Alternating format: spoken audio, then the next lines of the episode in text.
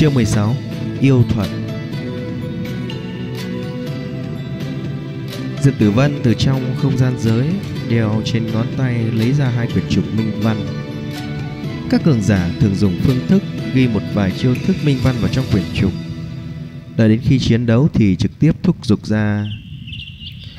Có thể thi chuyển ra chiến kỹ cường đại so với việc trực tiếp thi triển thì còn nhanh hơn nhiều. Bất quá, quyển trục minh văn phi thường đắt đỏ. Chỉ là quyển trục trống không cũng đã mấy trăm vạn yêu linh tệ. Một quyển trục minh văn cấp thanh đồng cũng đã bán được hơn một ngàn yêu linh tệ. Cấp bạch ngân, khả năng đã phải hơn vạn yêu linh tệ. Còn về hoàng kim thì càng không thể tưởng tượng nổi. Thứ này không phải là người bình thường có dùng được nha. Nó thực chân quý đấy. Đây là hai quyển trục minh văn, đều là phong tuyết minh văn. Ngón tay xanh nhạt của Diệp Tử Vân chậm rãi mở trên quyển trục cấp thanh đồng rồi nói,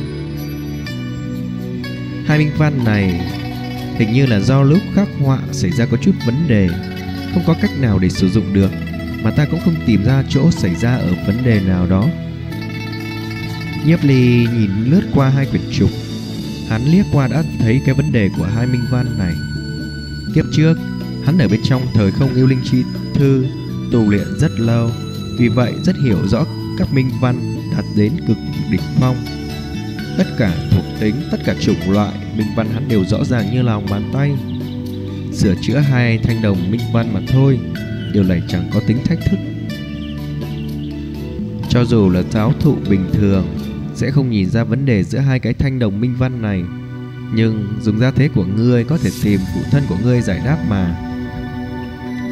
Nhiếp ly nhìn về phía Diệp Tử Vân nói, Nghe vậy, đôi mắt màu tím nhạt của Diệp Tử Vân hiện lên một tia ảm đạm. Nhiếp ly thấy thế đã hiểu. Từ nhỏ, Diệp Tử Vân đã không có mẫu thân. Phụ thân nàng lại là thành chủ một ngày có trăm nghìn công việc. Ra ra là thì là yêu linh sư truyền kỳ, Muốn dẫn theo bộ hạ thăm dò sơn mạch thánh tổ Để bài trừ nguy cơ tiềm tàng cho quang huy chi thành. Tất nhiên sẽ không có người nào giúp Diệp Tử Vân giải đáp. Nghĩ tới đây, Nhiếp Ly vô cùng thương tiếc, Diệp Tử Vân nói, Sau này, nếu có vấn đề gì thì cứ đến thời gian này, Mỗi ngày đều có thể tới đây tìm ta. Nói xong, ánh mắt Nhiếp Ly nhìn hai quyển trục thanh đồng. Chỉ vào một quyển trục minh văn nói, Cái thanh đồng minh văn này là minh văn phong tuyết như đao, Hệ phong tuyết Kết cấu khắc họa trên minh văn không có vấn đề nhưng nó là một quyển trục chất lượng thấp kém. Quyển trục chất lượng thấp kém? Diệp Tử Vân kinh ngạc. Đúng vậy, thủ đoạn làm giả của người này cực kỳ cao minh, nhãn lực không tinh chuẩn, bị lừa mua nó cũng là điều dễ hiểu. Nhiếp Ly cười cười. Minh Văn Phong Tuyết như đao sử dụng máu của Phong Tuyết linh trùng trưởng thành để viết mà bình thường máu phong tuyết linh trùng trưởng thành là màu xám bạc chứ không phải màu đỏ bạc diễm lệ như quyển trục này. Đây chắc là dùng máu phong tuyết linh trùng ấu để viết. Vì phong tuyết linh trùng ấu trùng không đủ cường đại, dẫn đến minh văn phong tuyết như đao này không thể thúc giục. Máu trong phong tuyết linh trùng trưởng thành là màu xám. Còn khi nhỏ là màu bạc, Diệp Tử Vân tuyệt đối không nghĩ vấn đề là chỗ này làng đã cầm quyền trục tỉnh giáo rất nhiều. Giáo thụ trong học viện, thậm chí là đến cả phó hy viện trưởng. Nhưng mà không ai tìm ra vấn đề, bởi quyển trục minh văn thanh đồng này hoàn toàn nguyên vẹn. Nghi hoặc này đã giấu trong nội tâm diệp tử vân rất lâu. Đến tận hôm nay, nghi hoặc này mới được cởi bỏ. Nguyên lai, do góc độ suy nghĩ của làng vẫn một mực sai, phương diện các họa của minh văn không có bất kỳ sai sót. Vậy mà là muốn tìm ra sai sót, hiển nhiên là không thể nào. Vấn đề như vậy, nhiếc lì liếc cái đã nhìn ra. Như vậy, phải cần học bao nhiêu kiến thức tới trình độ nào chứ? Đến cả những giáo thụ kia cùng phó viện trưởng cũng không thể so sánh Về mặt học thức với nhiếp ly hay sao? Diệp Tử Vân sinh ra kính lễ thật sâu với nhiếp ly Làng liền buông xuống phòng bị của bản thân. Một người có học thức uyên bác như thế, Chắc hẳn nhân phẩm không quá tệ. Vậy còn cái minh văn thánh đồng này. Diệp Tử Vân chỉ vào minh văn thánh đồng còn lại.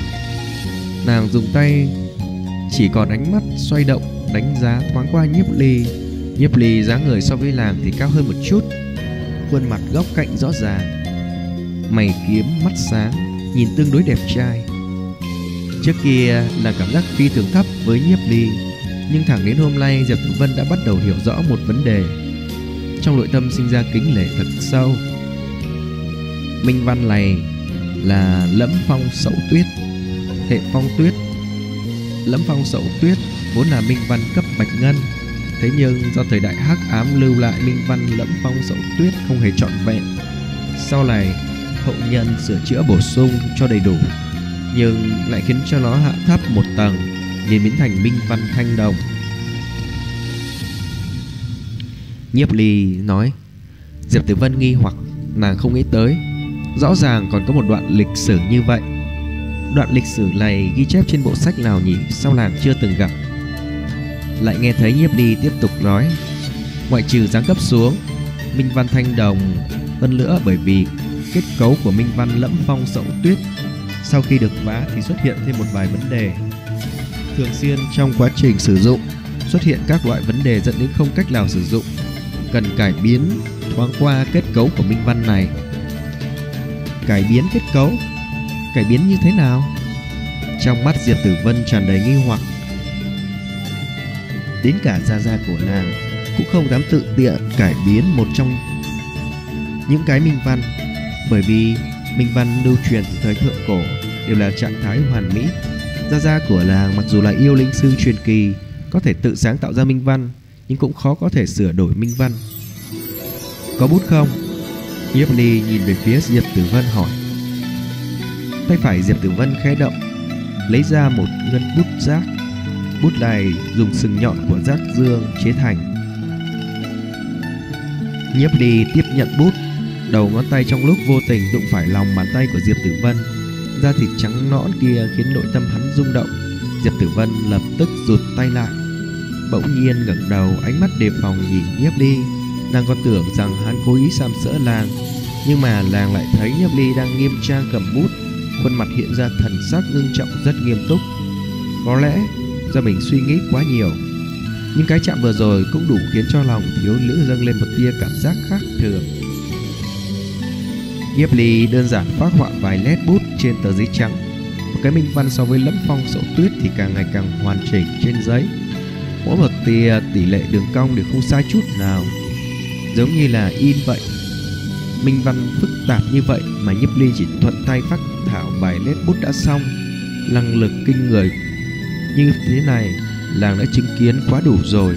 Minh văn lẫm phong sậu tuyết, sau khi được cải biến thì phức tạp hơn nhiều, làm cho diệp tử vân có chút không hiểu. Đây là minh văn lẫm phong sậu tuyết nguyên vẹn nhiếp ly nhìn diệp tử vân nói, thuộc cấp bạch ngân. Ánh mắt Diệp Tử Vân rơi lên trên Minh Văn lẫm phong diệu tuyết. Đôi mi thanh tú của làng nhíu lại. Trình độ phức tạp của Minh Văn lẫm phong diệu tuyết Sau khi cải biến phải phức tạp gấp rưỡi. So với lúc trước, Nhưng cuối cùng thì hiệu quả cụ thể thế nào Giờ là không thể nào kiểm chứng, Trừ khi có người dùng cái Minh Văn lẫm phong diệu tuyết này thành quyển trục Làng căn bản chưa từng gặp qua hình thái Minh Văn thế này. Minh Văn này được cấu từ 36 đạo, minh văn trụ cột. Nhấp đi nói, như vậy mới là một loại kết cấu ổn định. Trạng thái không trọn vẹn lúc trước không phải là ổn định như nó.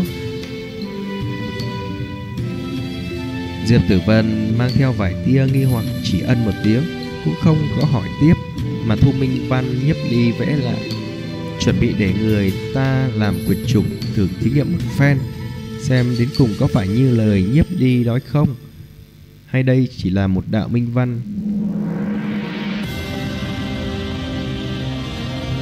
Diệp Tử Vân lại thỉnh thoảng có một chút vấn đề về phong tuyết minh văn, Cùng công pháp tu luyện, Nhiếp Ly trả lời trôi chảy. Được Nhiếp Ly chỉ điểm, Những nghi vấn trong lòng của Tử Vân sáng tỏ thông suốt, Làng càng ngày càng bội phục Nhiếp Ly hơn một người phải mất bao nhiêu thời gian mới có thể được như nhiếp ly học đến trình độ ghê tởm như vậy? Nhiếp ly đồng học, cảm ơn ngươi đã giải đã đáp. Đừng quên ước định chúng ta, ngày mai sẽ đến nơi này, không gặp, không về. Trước khi rời đi, Diệp Tử Vân hé miệng cười cười như Minh Châu xinh mê. Xinh đẹp toát tục. Nụ cười rực rỡ kia làm cho nhiếp ly thoáng giật mình thất thần. Đến lúc nhìn lại, Thì Diệp Tử Vân đã phất tay ly khai, Chỉ còn bóng lưng xinh đẹp yêu điệu. Động lòng người. Tâm tình nhiếp ly trong lúc à, bất chợt trở nên vui sướng. Kết quả lần đầu nói chuyện phiếm cùng Diệp Tử Vân Khiến cho hắn hết sức hài lòng. Nhiếp ly đang chuẩn bị ly khai thì đột nhiên có một thân ảnh từ bên cạnh vọt ra mạnh mẽ túm cổ áo nhiếp ly. Là ngươi. Ánh mắt nhiếp ly nhìn rõ người vừa tới thần sắc hắn trầm xuống người này chính là thẩm việt. Thẩm việt tay phải túm cổ áo nhiếp ly hung dữ chằm chằm nhìn nhiếp ly vừa rồi tử vân nói với ngươi mấy thứ gì đó. Buông tay ra, nếu không ta không khách khí đâu. Nhiếp ly lạnh lùng đáp, thẩm việt. Hmm không khách khí với ta, Nhiếp ly, Ngươi tự sướng quá đáng rồi.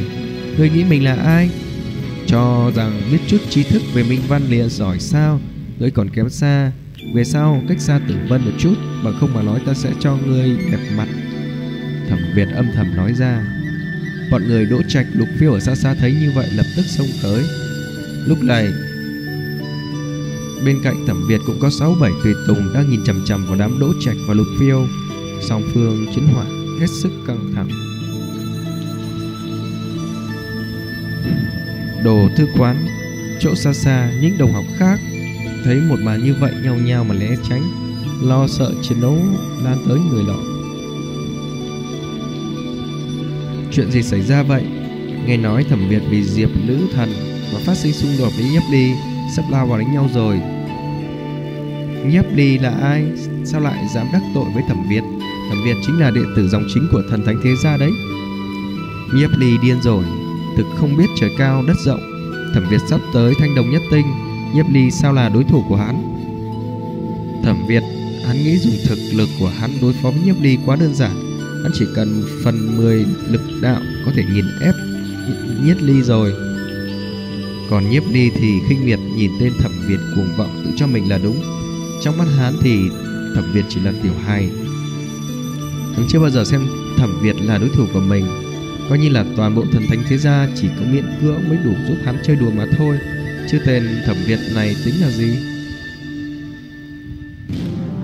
Luận về độ yếu mạnh Hay lực lượng linh hồn, Lực lượng? Thì trước mắt nhiếp ly đều kém hơn Thẩm Việt Dù sao, nhiếp ly mới tu luyện thiên đạo thần quyết có 2 ngày. Nhưng trong mắt nhiếp ly thì phương thức sử dụng lực lượng cùng linh hồn lực của thẩm Việt chỉ như người nguyên thủy vô cùng thô bỉ. Cho dù lực lượng hiện giờ của nhiếp ly chỉ có 38, tinh hồn lực có 32, mà chơi đùa chết với thẩm Việt cũng dư xài rồi. Ngươi cho rằng ỷ là bối cảnh thần thánh thế gia liền có thể ngang ngược càn rỡ sao? Có được linh hồn hải danh mộ, mộ lục chính là thiên tài sao? Ngươi còn kém quá xá. Nhiếp ly bót chặt nắm tay của thẩm Việt Lực lượng giữa ngón tay lấy nắm lấy cổ tay thẩm Việt. Xuyên thấu qua ngón giữa truyền ra ngoài, Chậm rãi tách rời nắm đấm của thẩm Việt. Thẩm Việt giật mình phát hiện Tay của mình nắm chặt Bên trên cổ áo của hắn. Làm cho cả đầu cánh tay hắn như tê dại, Cả da buồn rủn vô lực. Mặc kệ hắn dùng sức ra sao, Tay của hắn vẫn không trụ được, Bị chậm động tác.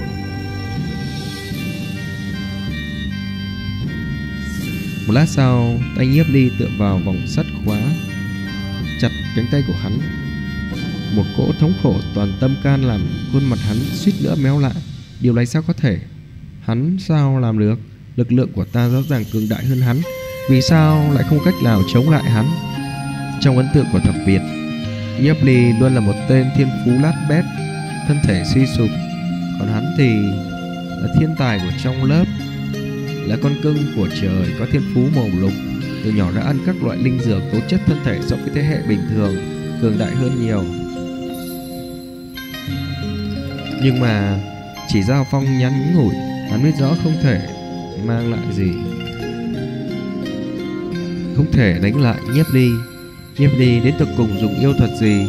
Nhiếp Ly nhàn nhạt, nhạt cười khẩy Tuy rằng lực lượng của hắn tạm thời chưa có tăng lên. Nhưng mà năng lực khống chế, lực lượng của Nhiếp Ly Cũng không giống như con gà thẩm Việt có thể so sánh. Nhiếp Ly dùng lực lượng ở đầu ngón tay, Xuyên qua các khớp xương của thẩm Việt, Lập tức làm cánh tay Cánh tay thẩm Việt mất đi lực lượng.